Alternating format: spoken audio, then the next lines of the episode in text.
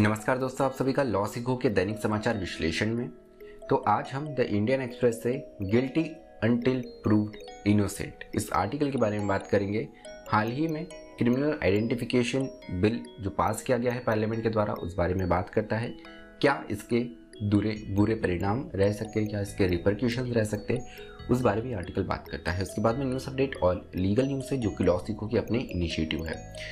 तो चलिए आते हैं आज हमारे आर्टिकल की ओर। तो हम हमारे लॉ में जो एक एक हम कई सिद्धांत पढ़ते हैं, कई प्रिंसिपल्स पढ़ते हैं, उसमें ऐसा माना जाता है कि जब तक जो आरोप है वो सिद्ध नहीं होता है, उस व्यक्ति को हम गुनहगार नहीं मान सकते हैं।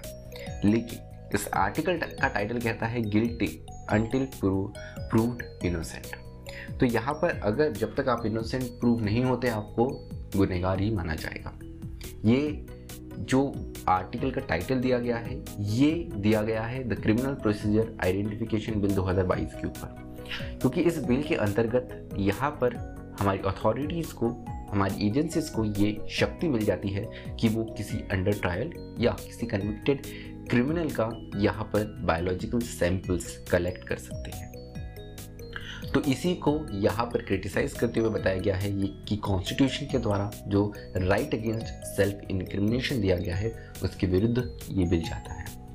तो कॉन्स्टिट्यूशन का article 23 20 sub clause sub article 3 ये कहता है कि कोई भी व्यक्ति, कोई भी एक्यूज को उसी के केस में विटनेस नहीं बनाया जा सकता है, बिना उसकी इच्छा जब तक हो तब तक। तो यहाँ पर किसी भी व्यक्ति को विटनेस नहीं बनाया जा सकता है, उसके खुद के खिलाफ यहाँ पर सबूत देने के लिए उसे मजबूर नहीं किया जा सकता है। लेकिन 2005 में सीआरपीसी में अमेंडमेंट आता है। इसके अंतर्गत मजिस्ट्रेट को ये पावर मिल जाती है कि वो हैंड राइटिंग सैंपल जो है, वो एक्यूज का ले सकता है। उसके बाद में इस प्रोविज़न को और डाइल्यूट किया जाता है, निष्प्रभावी बनाया जाता है Ritesh Sinha state of UP case में। जहाँ पे वॉइस सैंपल्स को भी कलेक्ट किया जा सकता है एज पर द रूल और उसके बाद में अब ये बायोलॉजिकल सैंपल्स कलेक्ट किए जाएँगे। इन बायोलॉजिकल सैंपल्स में eyes retina scans physical examination और दूसरे बायोलॉजिकल स्कैंस फ़ोटोज़ ये सारी ही चीज़ें शामिल होंगी। और ये सारी ही ये सारी ही जो चीज़ें हैं, इसे हमारी लॉ इन्फोर्समेंट एजेंसीज यहाँ पर लेकर अपने पास में सुरक्षित रख सकती है। और ये केवल उन केसेस में नहीं, जहाँ पर कन्विक्टेड है आरोपी, उन केसेस में भी, जहाँ पर ये मामला एक्यूज का अंडर ट्रायल है। उसके अलावा जो वर्डिंग की गई है, यहाँ पर सैंपल कलेक्ट करने के लिए लेकर अलग अलग डेफिनेशंस की, ये अपने का, अपने आप में काफ़ी वीक है। और पॉसिबिलिटी है कि किसी एक्यूज पर्सन पर कोवर्शन हो सकता है। अननेसेसरीली जो सर्विलेंस है, वो बढ़ सकती है, जो कि हमारे निष्ठा के अधिकार के विरुद्ध जाता है। उसके अलावा अगर हमारे देश में देखें तो कुछ जातियों को हैबिचुअल ऑफेंडर के रूप में टैग किया गया था औपनिवेशिक काल में। देश आज़ाद हुआ, लेकिन ये टैगिंग और ये कानून वैसे के वैसे बने रहे इसके कारण बहुत सी कम्युनिटी अभी भी ऐसी है जिन्हें पूरी की पूरी कम्युनिटी को आरोपी के रूप में देखा जाता है हैबिचुअल ऑफेंडर के रूप में देखा जाता है। और इन्हीं कम्युनिटी का भी डेटा कलेक्ट किया जा रहा है। यहाँ पर पुलिसिंग अलग अलग पुलिसिंग कार्यक्रम के अंतर्गत। जो कि कहीं ना कहीं इन विमुक्ता जाति के इन आ, इन जो विजी एंटी है या विमुक्ता जाति के जो लोग हैं वो वापस उन्हें उन्हीं खाई में डालता है जो कि औपनिवेशिक काल में बनी थी। और अपने आप में पार्लियामेंट के द्वारा अगर ऐसे लॉ पास किए जाते हैं तो कहीं ना कहीं ये किसी के भी फंडामेंटल राइट का एक हनन होगा, मौलिक अधिकारों का उल्लंघन होगा और उस पर एक अटैक माना जाएगा। तो इस आर्टिकल में ये कुछ संक्षिप्त बातें की गई है, जो कि महत्वपूर्ण है, जो हमने इससे पहले तक डिस्कस नहीं करी थी। चलिए न्यूज़ अपडेट की ओर बढ़ते हैं। तो आज की जो पहली खबर है, ये यूएस से है। यूएस के सुप्रीम कोर्ट में पहली दफ़ा इतनी वर्षों बाद 2022 में फाइनली एक अश्वेत महिला जज बनने वाली है। इनका नाम है कैटिंजी ब्राउन जैक्सन। ये पहली first women first black women US Supreme Court में जज होगी।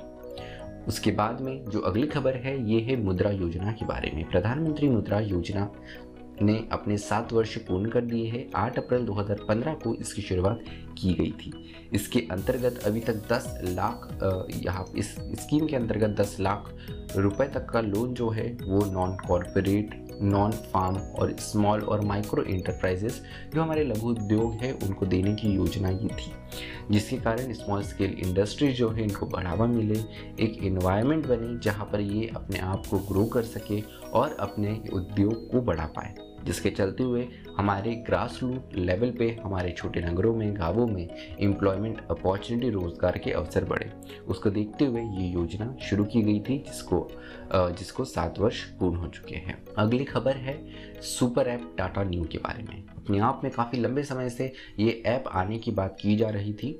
इसे ही देखते हुए जो टाटा ने आईपीएल को स्पॉन्सर कदम का, करने का कदम उठाया, वो कहीं ना कहीं इस ऐप को लॉन्च करने के पीछे की एक स्ट्रेटजी के रूप में भी था तो यहाँ पर ये अपने आप में एक सुपर ऐप होगा, जिसमें टाटा ग्रुप्स की सारी कंपनीज़ की सर्विसेज़ एक ही प्लेटफॉर्म पे इस ऐप पे है अवेलेबल होगी। तो इस ऐप के माध्यम से आप बहुत सारी चीज़ें हैं भले आपको फ़्लाइट बुक करने से लेकर ग्रोसरी खरीदने तक, ये सारी ही चीज़ें आप इस ऐप के अंतर्गत कर सकेंगे।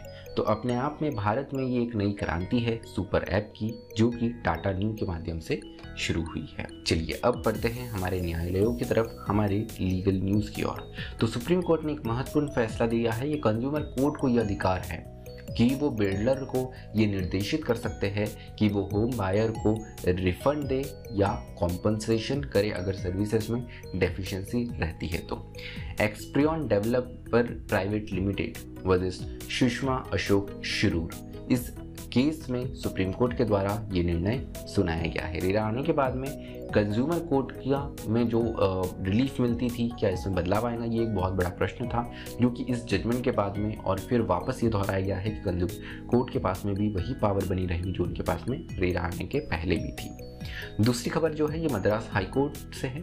मद्रास हाईकोर्ट ने यहाँ पर स्टेट गवर्नमेंट के द्वारा दिया गया साढ़े सात प्रतिशत जो रिजर्वेशन था मेडिकल एग्जामिनेशन में, जो कि गवर्नमेंट स्कूल के स्टूडेंट्स को दिया गया था, उसको यहाँ पर संवैधानिक रूप से सही माना है। इसकी कॉन्स्टिट्यूशनल वैलिडिटी को सवाल उठाया गया था। यहाँ में कॉन्स्टिट्यूशन के जो प्रोविजंस है, इसके समरूप इसे बताया गया है और ये इसका कहीं भी उल्लंघन नहीं करता है। ये जो जजमेंट है, ये दिया गया है मिस प्रतीक प्रतीखा सी वज स्टेट ऑफ़ तमिलनाडु के केस में। तो चलिए, आज का जो हमारा विश्लेषण है, वो यही समाप्त होता है। जो सुनने के लिए आप सभी का धन्यवाद। Thank you स्टेट्यूड to लॉसिको